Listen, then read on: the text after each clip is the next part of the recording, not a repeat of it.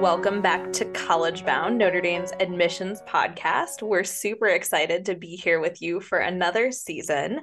We'll be kicking it off with kind of all things application to Notre Dame.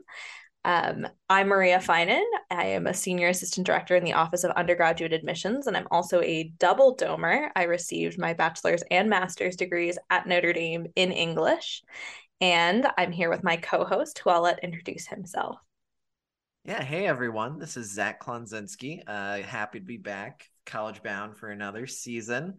I'm an assistant director here in our Office of Undergraduate Admissions. I am a, a, graduate of Notre Dame like Maria. I'm a 2017 graduate, majoring in history, minors as business economics and journalism, originally from Belgrade, Montana. So, uh, really excited to be kind of kicking off this season uh, with kind of an update episode, uh, mostly focusing in our academic kind of review of applications and um, important information that you might want to know about Notre Dame. And then also at the end, uh, wrapping it up with just some general updates about college applications in general um, that you might find helpful for you uh, this fall if you're a rising senior or if you're advising a rising senior. So I will now toss it back to Maria to give a really exciting update for here at Notre Dame. Yeah, so we're really excited. We just found out that the test optional pilot at Notre Dame has been extended for an additional year. So we have been test optional for the past two years. We knew we were going to be test optionals for seniors who are applying this year, but we will also be test optional for students who are current juniors. So, really excited just kind of about that news. Um, I think it's been something that we've really enjoyed reading in our academic review process. And we often kind of get a lot of questions about test optional, you know, are we really test optional? What has that looked like? Now that we have two years of data, we've seen that it's been about 50 50 in terms of students choosing whether or not to apply with a test score. So, of course, if you submit your test score, we do look at that. That is part of our review process, but you don't have to submit a test score. And so, We'll give a little bit of advice about whether or not you should submit one, but I'll let Zach talk a little bit more about that specifically. Yeah, so thanks. I I, I love this question. I understand um, you know, it's really important, really top of mind. And I always toss it back to students because we at Notre Dame want to see your strongest application. And your strongest application may or may not include a test score. Maybe you weren't even able to take a test still. I know there are still some of those kind of backlogs uh, that are affecting students. You may have also just not been properly caffeinated on a Saturday morning, and we also hear that as well. So, when thinking about whether or not to submit a test score to Notre Dame, ask yourself these three questions Does it represent your academic ability, your academic potential, and your academic record? If the answer to that is yes, great. You feel that that might be something that adds to your strongest application. If you're not sure or the answer is no, then that probably means you feel that that does not add to your strongest application and that your strongest application is one that does not have a test score on it. That's great. Either way, we want to see your strongest application. So, again, does it represent your academic potential, your academic ability, your academic record? So, that then of course begs the question maria uh, as we are you know reading applications that may or may not have a test score how are we really reading for that academic success uh, especially in applicants who are who have applied test optional yeah i think that's a great question and for all applicants whether or not you submit your test score or you opt not to, the first thing we're going to look at is the rigor. And so I think a big thing to emphasize with our academic review process and of course with our non-academic review process is that everything is taken in context. So we're looking at, you know, what is offered at your high school. At some high schools, it's the International Baccalaureate program that's the most rigorous curriculum. Some high schools have advanced placement, others offer dual enrollment or honors curriculum. Some high schools don't even have specific uh, honors curriculum.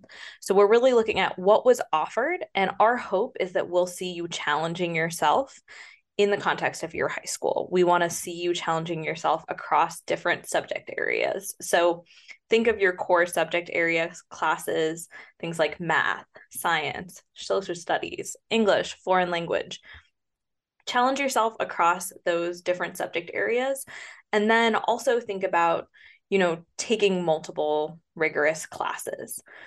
That being said, we always remind students, you know, just because your high school might offer 30 AP classes does not mean that we expect you to take 30 AP classes.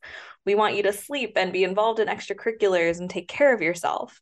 We also look at academic performance. So that would be kind of the other piece. And we want to see you doing well. Um, so, you know, if you tried to take 30 AP classes, you might not earn the best grades um, that you possibly could. We'll look at things like your grades, your GPA. We'll look at class rank if your high school ranks. We know a lot of high schools don't. Um, and we often kind of get questions about like, what about my weighted GPA versus my unweighted GPA or weighted rank versus unweighted rank? We prefer if we have weighted rank to look at that just because it accounts for the difficulty of your classes. Um, so we think that's a great piece but we also know that there are plenty of schools plenty of states that don't provide weighted rank. So that's why we're looking at both rigor and of course that academic performance piece to see how are you challenging yourself.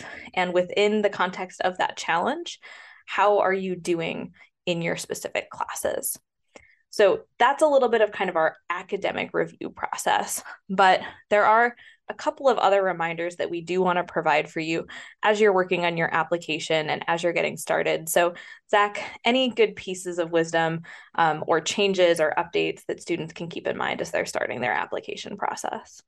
Yeah, absolutely. And I'll, and I'll start with some general updates. Um, so, Notre Dame and, and many other schools across the country accept multiple applications. At Notre Dame, you can apply uh, through the coalition application. You can also apply through QuestBridge. And you can also apply what was previously known as the coalition application. That is now called Apply Coalition on Scoir. So when you see that, it is another application that you can use to apply to Notre Dame and many other partner schools in a similar way to the common application. Uh, kind of has a main base application, and then schools can provide supplements. But again, the coalition application has now rebranded itself to be called Apply Coalition on Scoir. And we want uh, students to know that if you see something that encourages you to apply Coalition on Scoir, that is a college application um, that you are able to fill out. Additionally, all of the applications across the country are keeping the COVID question, or essentially giving you a space to address how the COVID 19 pandemic affected you. This might be anything from it really impacted your family and uh, potentially uh, you lost a family member to COVID, all the way to you were not able to take certain classes because your school had to cut back on uh, the, the, opportunities offered to them or, or anything like that. Anything that COVID uh, impacted your life with and that you feel is important to present on your college application as important context that will be provided on all those applications as a separate question. So you don't need to write like your essays about it. You absolutely can if you would like to. But if there is additional information you feel that we should really know, that COVID question will still continue to be available on the general applications and that you're going to probably be using to apply to most of your colleges.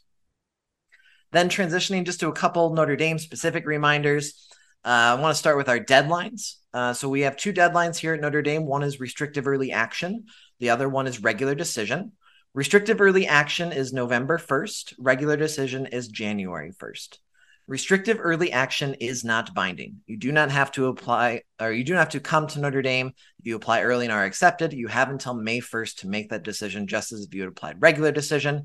The only piece that we ask is that if you are going to apply restrictive early action to Notre Dame, we ask that you do not be applying to another school's binding early decision process. It is the binding piece that is key. As long as you are applying, uh, you're not applying to a binding institution early, you are absolutely welcome to apply restrictive early action at Notre Dame. We also have a great uh, page on our website that kind of outlines how we treat REA versus RD at Notre Dame. Uh, generally, Spark Notes, we want to see your strongest application whenever you are ready to submit it. If you need an extra couple months, apply regular decision. We do not here at Notre Dame uh, give extra weight to students who apply early. We want to see your strongest application and know that for many reasons that might take until January 1st of your senior year for it to be complete. We also do have our evaluation criteria posted on our website, not only for the academic side, but also the non academic side, which is episode two, we'll be getting to. Uh, my best advice use your favorite search engine. Simply search Notre Dame evaluation criteria. If you're on the admissions webpage uh, and you're getting to a Notre Dame evaluation criteria, you found the right spot. It's all laid out there for you and will be very helpful for you in your process just to keep all these things in mind. Awesome. Thanks so much for that, Zach. And as Zach mentioned, we will be diving into our non academic review process in the next episode. But thank you so much for joining us again for this season of College Bound. We can't wait to talk more about the admissions process with you and help you out as you are applying to Notre Dame this fall.